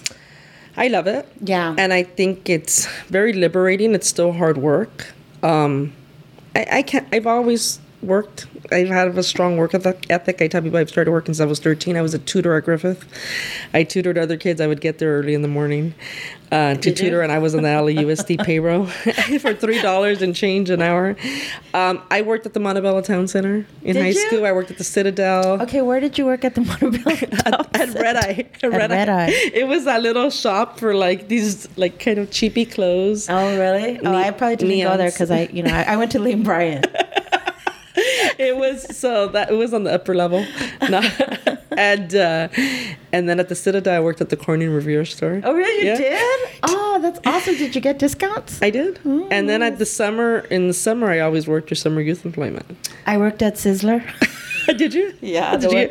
at Monterey Park. No, they didn't. They gave you like discounts, but it's not like they gave you free food or anything. Is it Jeez. in Montebello on Beverly? No, that's the old one. This was this one was on Garfield and uh, Val- Garfield and Garvey. Oh, I didn't know that one. You, I'm sure you did. I never went to Sizzler growing up. what? And never, never. And so I remember there was a kid in my class. I don't know if it was middle school or high school, and he talked about his family going to Sizzler, and I thought he was rich. I went to my family went to Sizzler for my graduation from Garfield High School. I mean, it was you know it was fancy. I I will tell you right now from the bottom of my heart, I love Sizzler. I saw your post about the banana pudding. I love. I like to say that I go to Sizz, I go to Sizzler for the Malibu chicken, and I stay for the banana pudding. I love Sizzler. When it closed down during the pandemic, I was heartbroken, but it's back. So go Sizzler. I am not anti Sizzler. I've had Do you it go a- now? I have not been. I've been a few times in my life. I call myself an East LA snob because if I could find a place with, uh, you know where I went yesterday? To and see if I pronounce it correctly in French. Rebu- Republique. Uh, You know I don't I'm think that's how you pronounce. How do you pronounce it? I think it's like, like. I don't know. Republique. Republique. Uh, no, I think it's French. Republique. Republique. Yeah, I think it's Thank French. you. Republique. I took two years of French and I messed it up. I just want to say Republic. Yeah, I think. I mean, yeah, that's good enough for me. Yeah. So I went there after I went there after court yesterday. That's fancy, isn't it? it's not that fancy, but I just wanted Where to. is it? It's on La Brea near six. Oh, that's like on the west side. Yeah, yeah. Oh, yeah. I don't go over there too much. Yeah. so usually if I finish court early, I may go into Pasadena. I may go a little Larchmont Village. Somewhere You know like where I went today? I went to the Nepal Tibet house in Pasadena. Oh, was it good? It was delicious. The one on Fair Oaks? Is it Fair Oaks? It's No. on Holly. Oh, I went. I met with my former boss there oh, today. that's nice. And it's mostly it's very similar to Indian food. Uh, it's delicious. I love Indian food. Mm-hmm. I love Indian food, too. I do too. Yeah, chana masala. Yeah. That's all I have to say about that. You sound like Forrest Gump. chana masala, garbanzo beans. I know I love Indian Yeah, I do food, you know, and I'm not, you know, and the, with the naan. Oh, yes. And no, it's delicious. yeah, yeah. So anyway, okay. So Food. how did we get to Sizzler? I we wanna get say- to the tacos. Okay, all right. Well, Sorry. how did we get to Sizzler? How Oh, we had I worked. I worked at Sizzler. Yes. I did work at Sizzler because my, my brother was a manager at Sizzler, but he was out in the valley. But he got me the job at Monterey Park because I connections. so I no, I was talking about So you always work, hard. yeah, working hard, which you have to do as a solo practitioner. I mean, you have pay your clients pay you, right? Yes. I mean, they pay you. Yes. I mean, yes, but my clients don't pay me because Right. I take cases on a contingency basis. Right. And so I'm only paid if I'm able to recover something for my clients, right? If I'm not able to recover anything, then I lose my time and any out of pocket costs that I've put into the case. Right. So that is very, very, very hard. Yeah. I'm sure eh, I know it is. They call it feast or famine, and sometimes it's very well, it goes well, and everything's good, and money's coming in, and sometimes it's not. So it's very hard. So you have to work hard, and you have to keep pushing your cases. Right. Yeah, but you have a little. But either way, whether you're getting paid hourly or you're getting or, or a, a retain, you know, a retainer or a flat fee, or you're taking cases on a contingency basis, when you're on your own, you have to work really hard. Right. Yeah, or you're probably not going to make money. That's correct. and you have to develop, right, a reputation. And Yes, you do. and so it it um it's rewarding. You asked me if I like to work on my own, Yeah. and I, I did, and I, I do want to say that I had considered work going on my own for a while. I was scared, Yeah. right? Because it's going to be you have the the um, the paycheck, the benefits, Yeah. the security, um, not worrying about the administration of a business Yep. or billing or anything like that. I mean, in terms of billing the clients. Right. Yes, you have. Yeah, you're not the decision maker. You're Right. not. It's not all on you. It's you know you have all of this like, yeah, you have a, a support like support or you're part of a team as opposed to being the only member on the team. You know. Right, but I did have, so I had already considered it. I had talked to people who were solo, among them Mario Vega, I had talked to, who I went to Occidental with. I had Mm-hmm. Yeah. talked to Luz Herrera. Yes. And so Luz Herrera, who is now a dean at Texas A&M Law School, she had contacted me in the summer of 2005 and asked she knew that I wanted to start my firm. She said, "You've been talking about it." She had an opportunity to teach at Harvard, which is her alma mater, mm-hmm. Harvard Law School, in 2006 for a fellowship. And so she asked me if I was interested in. She wanted someone to take over the office, and at that point, she was in Compton. And she had her own office. She had her own office. She and I are contemporaries. We both mm-hmm. graduated from law school in 1999. Mm-hmm. I had met her through my law school roommate. They had worked together in San Francisco. Yeah. She um, had worked at Heller Ehrman. It's now defunct. But Is Heller Ehrman defunct? now? yes, Wow. yeah. And Okay. so it was in San Francisco. And Heller a, was a was a big firm, big It was. firm down, you know, big corporate firm. Yeah, and then she moved to LA and was working there, and she was dissatisfied and said, "Why did I? Bec- I didn't become a lawyer to be working in this type of environment." And so after a MABA trip to Cuba, Oh, I went so on that trip. must have been what, what 2002, don't- 2003, early 2000s. So she met um, Salvador Alva, an attorney oh, yes. in Huntington Park, Yep. and they became friends. And she started working for him, Mm. or volun- whether volunteer or paid, I don't know what she was doing, but in Huntington Park. And a letter came through from John Ortega, now deceased, an attorney who had been in Compton for decades. And he he would say, I may have not been a good, the best attorney, but I was here Yeah. because it was highly underserved area. Yeah. Compton. Compton, Yeah. as well as other neighboring cities such Right. as Lynwood, Southgate, Yeah. Maywood. So a lot of these southeast communities, if they have anybody, they have paralegals or notaries. Man, I can't say that I know anybody who works out there. Exactly. Yeah. So from there, that's where Luz Yeah. started community lawyers because she wanted her vision was to get lawyers back to the community. Yeah. And not only to be there, but to offer, you know, not to price people out. Right. Right. And so when I when that was her motto, and so she was a solo practitioner while starting her baby Yeah. of community lawyers. And Oh, I thought I thought you meant literally she had no, a baby. no, no, no, no. Her baby organization. project, yes, which is community lawyers. Yeah. And uh, so I was there for about a year and a half at her office, and I Uh-huh. subleased. So I had the opportunity. You know, I walked into an office with everything that I need. Yeah. Oh, like you Yeah. mean practically speaking, like desks and Desk and uh, I just I think I needed to get my own computer. yeah, maybe a fax machine back then. Yeah. she had a copier, and then she had a. So yeah, I mean, me phone lines, and it was an office that was known. And that's a huge advantage. And, and yeah, I mean, good for her and good for you that you guys were there, were able to do that for each other. And her biggest thing was like, I don't want this community to go without a Spanish speaking attorney. And she also knew that she was doing family law, she was doing real estate, she was doing some general civil that I knew. And that first office was in Compton. Compton. In Compton. It was John Ortega's office? It was John Ortega's office. She was leasing from him. So she didn't really Yeah. take over. He had Yeah. closed shop. So she started new there. How long did you stay in Compton? And about a year and a half. And then you went where? Paramount, which is a neighboring Yikes, city. yeah.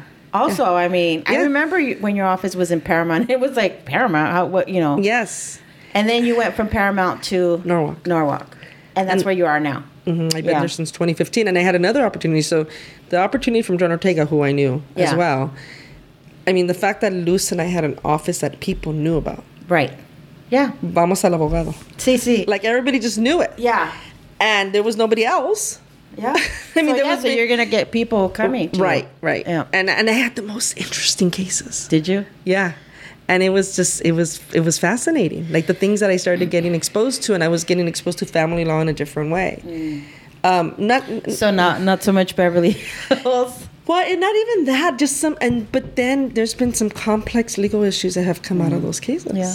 And so family law, you have to know quite a bit. So people just think, oh, it's you know, some people don't even. Yeah, of course, it's custody and visitation, which is big, and there's support. But then you have issues of like the, the interplay between separate property and community property, and then business interest, and so you have to know a lot, and you have to have a team. Because I refer people all the time to tax attorneys. Right. And, right. You know, sometimes there's immigration issues. Right. Sometimes there's criminal law issues. Sometimes there's, you know, business issues. A business, if you have a corporation, the business, well, they're going to be joined into the case. Right. Right. And they have to have their own attorney. So it's it's more involved, than a lot of people don't realize that the all the rules of civil procedure, code of civil procedure mm-hmm. Apply. Apply. Mm-hmm. Evidence code, everything yeah. applies. Yeah. No, I, I mean it certainly it, it certainly is. Yeah, it's. It, I mean, if you don't do it, you're not going to know, right? You think, oh, divorce, you know, like Right. That's what I think when I think family law. Yeah, and you think, oh, it's easy, and it just split Oh, it up. I don't think it's easy. No. Because I, I I did when I started my own office, I did one divorce case, Mm-hmm. and I it wasn't for me. M- Maybe it was that case, you know, but I, I they were fighting over things that I was just like, I can't I can't deal with this, you know, Right. Because I had come already from employment cases. That's what I knew. So even learning something new was really hard for me. Yeah, Yeah. it is, and you. And Yeah. one thing is important to try to stay to stay in your lane because if you can't, Yes. if you don't, Yes. and I've done other cases as you know, but then I feel great just saying, you know what, no, I'm Yeah. going to refer you to this person. There's enough business to go around, Yeah. and I just feel better knowing that putting it in the hands in the of right someone, hands. right? In the right hands. No, I agree because I have seen cases. I mean, I I am exclusively now employment. That is all I do. I have taken. I I have in my career done some police abuse and maybe prisoner right cases, but that was a long time ago. I exclusively do employment law, and sometimes clients come to me after having talked to another attorney about their situation at work, and the attorney has no idea what to do or has just given bad advice. And I never understand that about attorneys who who give advice when they don't even know the area of the law. It's just Right. like don't do that. Like just Right. send people to or call if you don't want to send the case out because you want to keep it, but call an attorney who does know. Right. You know, just attorneys telling people to go on a leave or, you know, just bad recommendations. Yeah. Yeah, I'm a, I'm a stay in your lane kind of person too, and I am more than happy to tell people I don't know. You know, Mm-hmm. Right. And that's the best thing to say is you, even within family law. Yeah. And people tell me, I say, you know what? I don't know, and I have to look it up. Yeah. No, I know. Or when people call me and are like, uh, you know, I am I how many breaks I'm in. I always have to look that Mm-hmm. stuff. How many breaks, or am I entitled to a lunch period after ten hours or twelve hours? I'm like, oh, I have to look it up because Right. even though I might have some idea, it's just you know, I have no problem telling people I don't know. Yeah, and the laws ever changing, and then I know in employment law they have different um, for different um, types of fields, right? Yeah. They- oh, yeah, yeah. They're Yeah. called wage orders. Exactly, Like, there's wage wage, orders, orders, for yeah. every different like occupation. Mhm. Yeah, yeah. No, it's complicated. The, and and I sometimes people get frustrated, you know, because you don't know the answer right off the top of your head, and I'm like, I'm sorry, but you know, I have to look stuff up. I, you know, I Yeah. can't, I can't know it all. Yeah. One thing that I tell people when they call and they want to pose a question or a scenario to me, and I said, well, and then they're talking, they're referring to documents, whether it's deed, whether it's a contract. I said, well, I need to see it. I go, just like a doctor needs to examine the body, a mechanic needs to examine the uh, car. Yeah. I need to look. My job is looking at paper Yeah. and and and figuring it out. Right. Right. Yeah. Because there's ju- generally not an easy answer to anything. No. You know, and it's never, it's rarely also black or white, you know, like sometimes people call me and say, well, I, ha- I need this accommodation because I have this injury or this work restriction. Is my employer supposed to give it to me? You know, and I'm like, well, it depends, you know, on what the accommodation is, who the employer is, what are you asking for, you know, what's your job, like, what do you, ha- I mean, it's not, it's not yes or no usually. And right. Yeah. And it's um I tell people I get the question of can somebody do something? Yeah. Can like in a divorce context, can he take me off the health insurance? Yeah. Can she change the locks?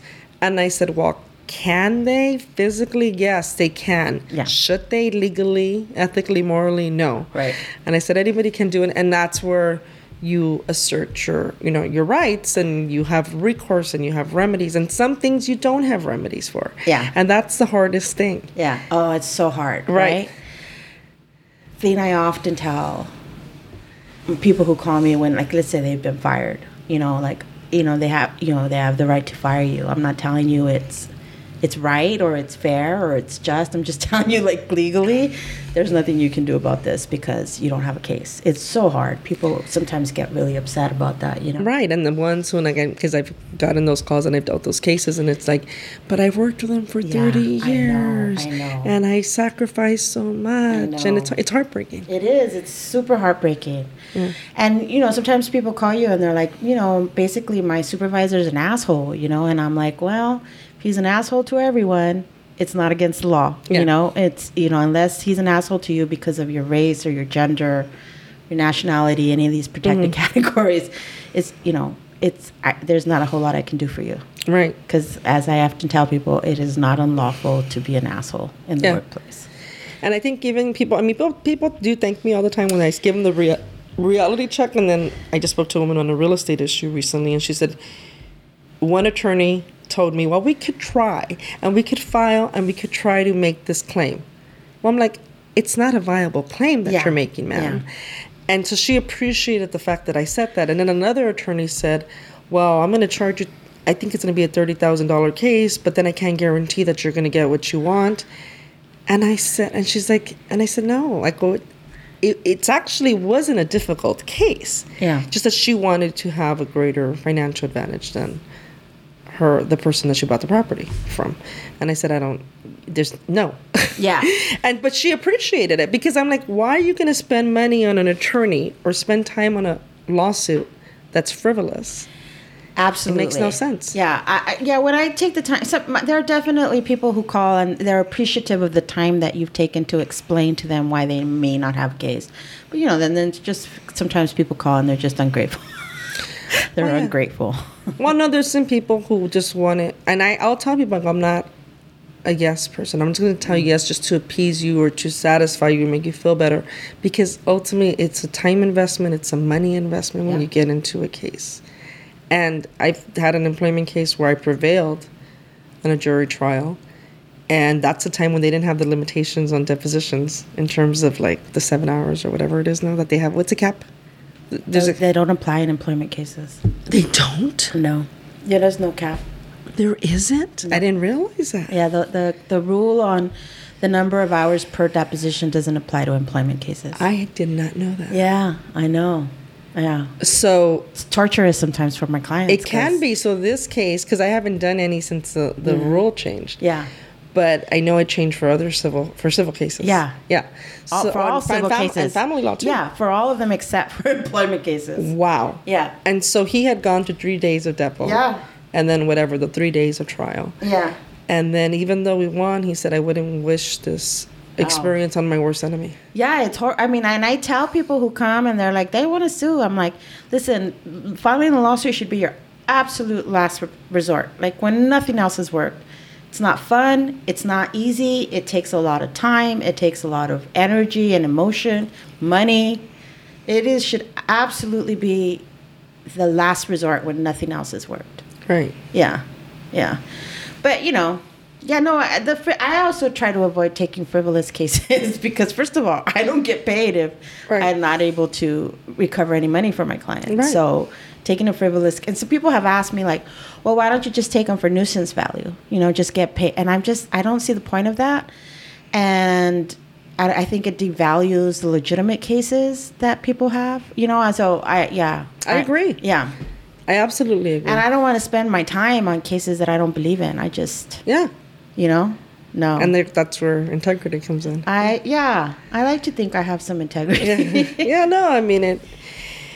It matters, Yeah. and it does. Um, you know, people will remember, and then because that person that wasn't accepting of your assessment will go to the next person, Yeah. and then they'll get nothing, or they'll Yeah. get abandoned, or they'll feel, and um, it it just doesn't feel good. And one of the hardest things that I had when working at a the civil litigation firm, and there was I was on the defense side, Mm-hmm. and seeing people of color being represented by plaintiffs, attorneys who didn't know their case, who didn't speak their language, who who who put them in really situations where you knew it was heart wrenching for me to take depositions of plaintiffs and who were not prepared. But then I had to do my job. But yeah, no, of course, Yeah. of course. You yeah, I don't. You know, a lot. I mean, a lot of people take a lot of plaintiffs' attorneys in the employment um, area, which is the area I know. I'm, this probably happens in other areas. Take cases of clients whose language they don't speak, right? Right. Because this is California, and a lot of the workers in California are Spanish speaking, mm-hmm. or they speak other languages, and so yeah, a lot of people take represent people whose language they don't speak and probably would get in trouble for saying this with other plaintiffs attorneys but i just don't see how you can do that Yeah. i just don't see how you can represent somebody without speaking their language Yeah. i i, I have in the past gotten calls from people who don't speak english or spanish and i just i can't do it i'm going to send them to to people who do speak their language because there has to be a connection with your client there has to be some understanding Yeah. yeah. But, you know, a lot of people do it. Yeah, and I think that in addition to the language is the understanding Yeah. of circumstances. And That's and, hard uh, too, you and know? that's hard too. And that's not everyone's gonna have that. I get it. And I don't. I mean, we can't relate to every single situation, but coming from a situation, I think backgrounds like we are, we bring something else where we have that understanding and we could relate to people in a Yeah. certain way. There's just no, I mean, there, if I look at my clientele and who I've represented over the course of like my 20 plus years of experience, I mean, I haven't done the, the actual count, but our, the majority of them have been Latinos, you know, mm-hmm. and, and a lot of them have been Latina women. And a lot of them have come from immigrant backgrounds or just people that I can somehow relate to or that are like my family or that you know. And i just think that is puts me at an advantage that other attorneys who don't have that experience or that background have you know. Right. yeah. But often clients when they're looking for an attorney they don't they're not shopping around because it's hard to find a good attorney you know it's hard to find an attorney you just kind of like oh this attorney will take my case let's do it you know Right. without really considering. But that's why this podcast is going to be really helpful because I'm going to bring clients on to talk about their experiences filing a lawsuit so that other people maybe don't go into it so blind, you know? Yeah. Because that's what clients are doing.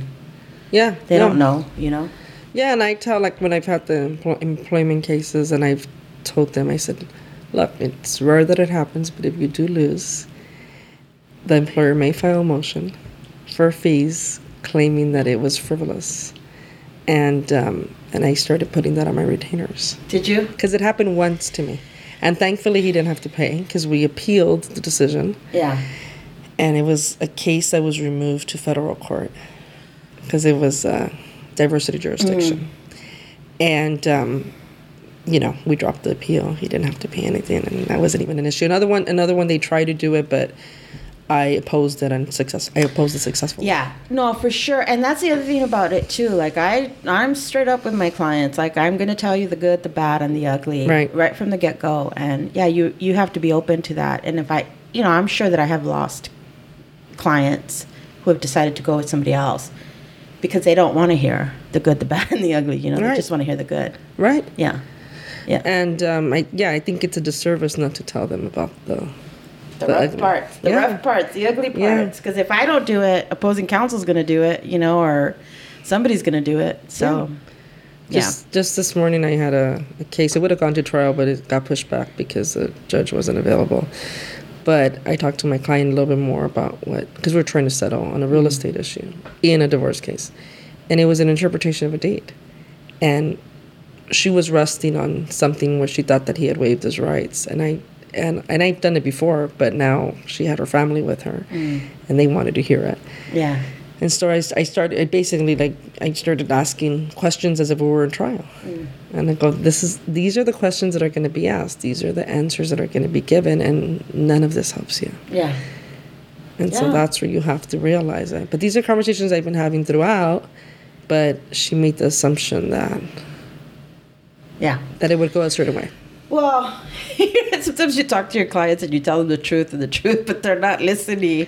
Yeah, yeah. and it's like, listen to me. Right, right, right.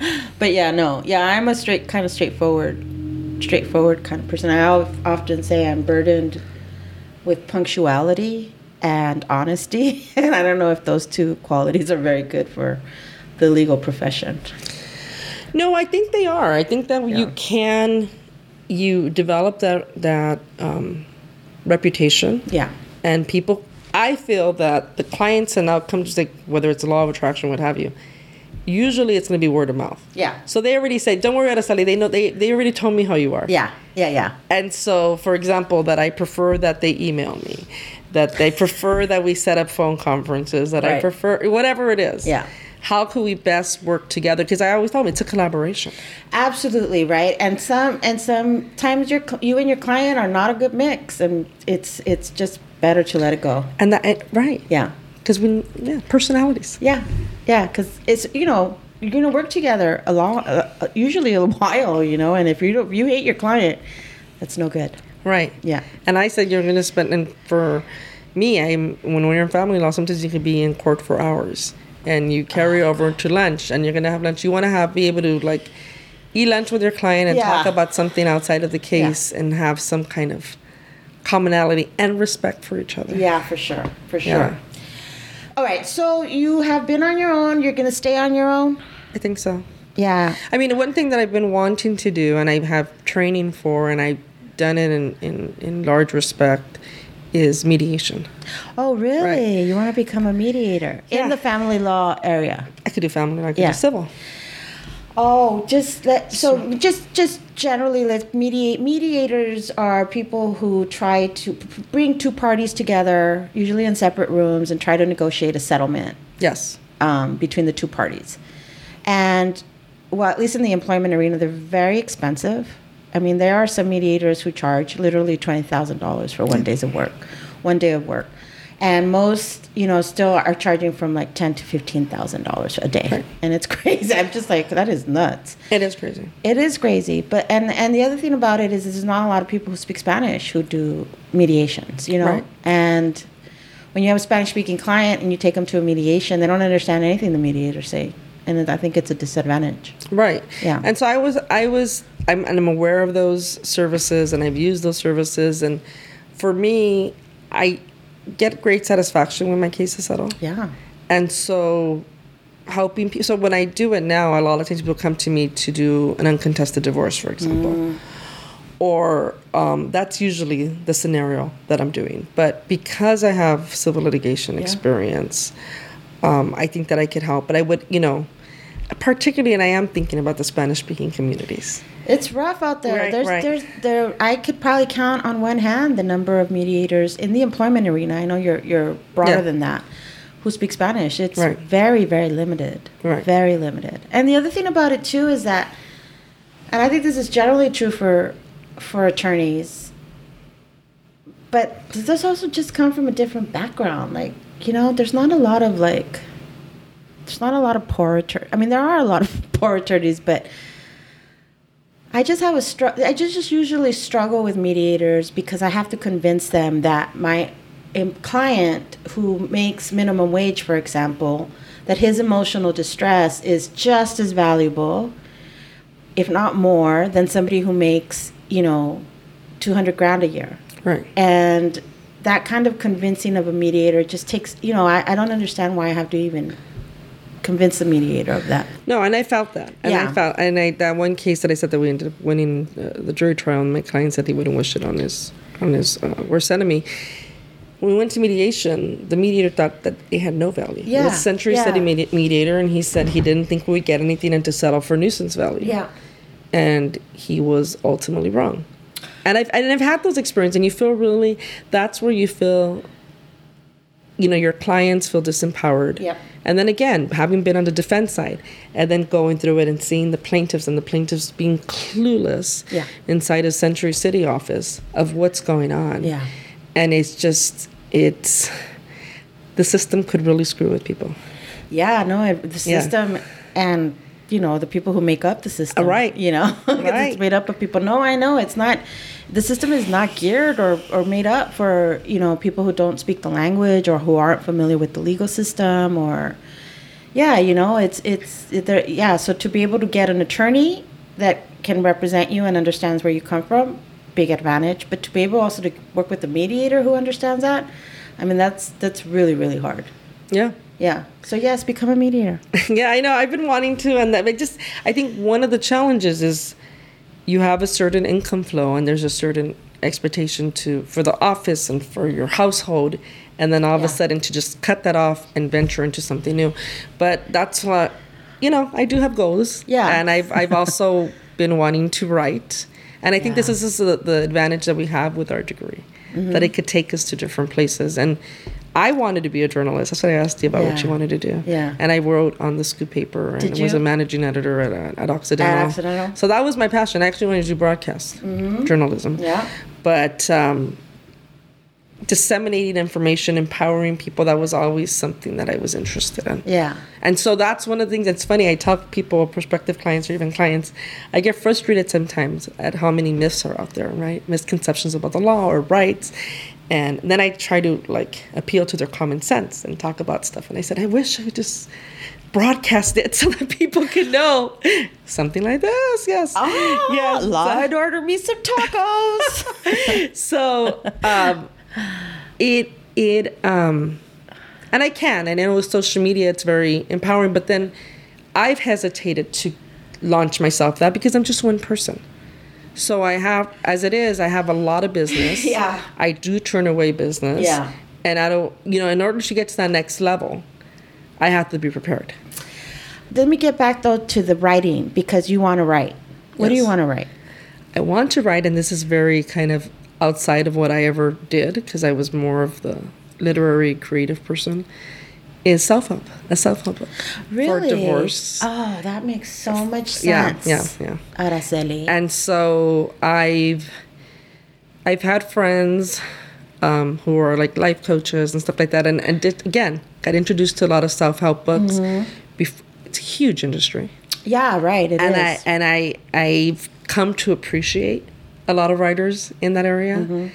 And so there's a certain formula that they follow. Yeah. I mean, if you know about it, well, it's there's a certain gonna- formula for a lot of things. yeah, but yeah, right, can- right. Yeah. So it's going to be very much like tip based, and I did start started. I just haven't finished it, and I even have I think something that would be really really catchy that could lead into other books. I just again, it's making that time.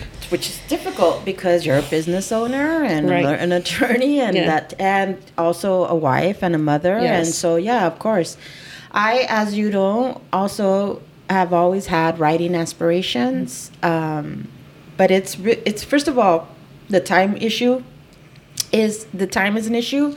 And you know i don't have the kind of discipline where you know get up at four and write for two hours. I just you know i can't do it.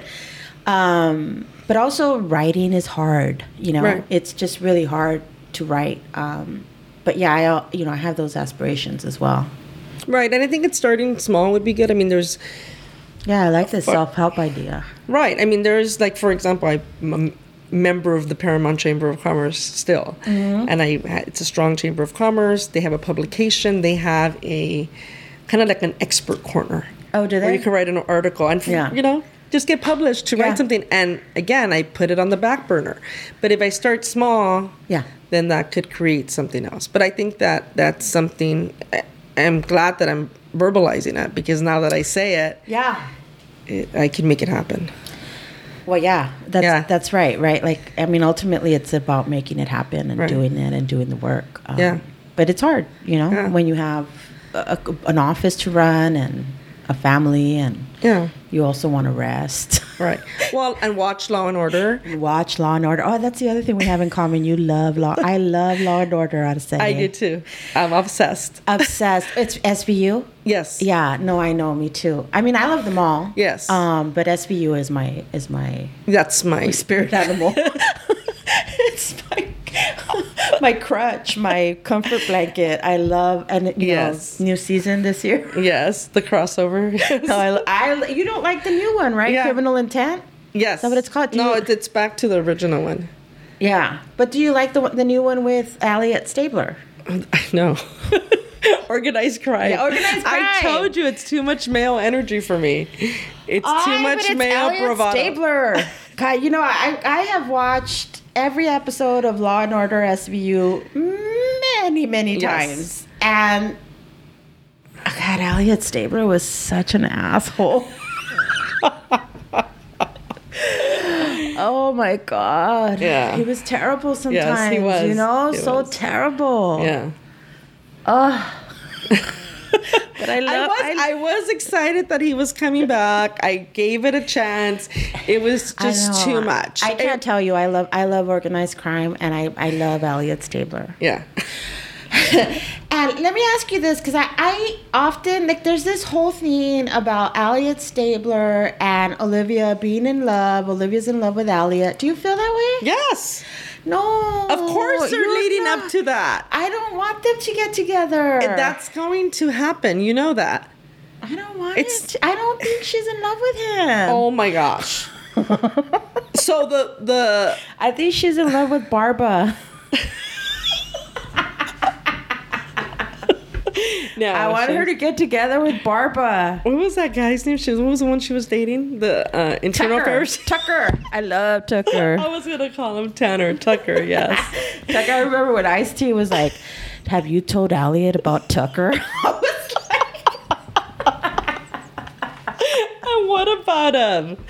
The other one. Um. Oh my god, the guy that comes in, in the Allstate commercial. "Oh yeah, um, oh my God, he was such a mess. What was his name? I forgot. His I forgot name. his name, but he was a uh, Car- Not no, not Carisi, Carisi. not Carisi's with uh, She's gone now. Car- no, she's not left yet. She's I- gonna leave. I know. I'm so sad about Kelly Amanda. Yeah, Amanda. Amanda. leaving. I liked Amanda and Carisi. So we're gonna wrap up now, Araceli. But before you go, I wanted to ask you, um, give me your three favorite tacos. Okay, the tacos that we had to get today: King Taco, King taco, which ones? carne asada. You're like I say I'm al pastor, but okay. I, I, love like I like al pastor. I love King taco. A lot of people talk shit about King taco, but I love King taco, and I always will. There is a taco place on Atlantic and Verona near the post office across from the Winter, Wienerschnitzel called Tacos al Cabron.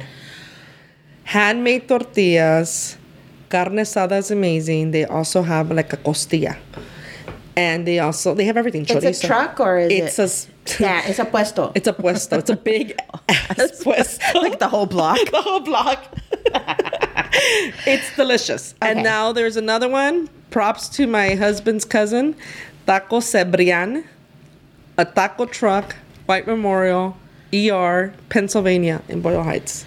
Handmade tortillas, a great salsa, including habanero, and uh, the carne asada is good. And the oh, the barbacoa is good. What's it called? Cebrian, the last name C E B R I A N. At White Memorial. White Memorial. Boyle Heights. Boyle Heights. All right. All right. Well, there you go. Three favorite tacos. Araceli, thank you so much. I really appreciate you taking your time from your your very busy schedule and from your family. I appreciate it, and maybe one day you'll come back. Yes, I will. Thank All you. right. Thank you, Araceli. Now, if you enjoyed today's podcast and you're thinking, hey, I think I need to speak to a lawyer, you should get in touch with me. You can do that by going to scmlawoffices.com and sending me a message there. If you're not ready to do that, definitely say hi anyway. You can connect with me on Twitter at SCM underscore in underscore ELA. Thanks for tuning in, and we'll see you on the next episode.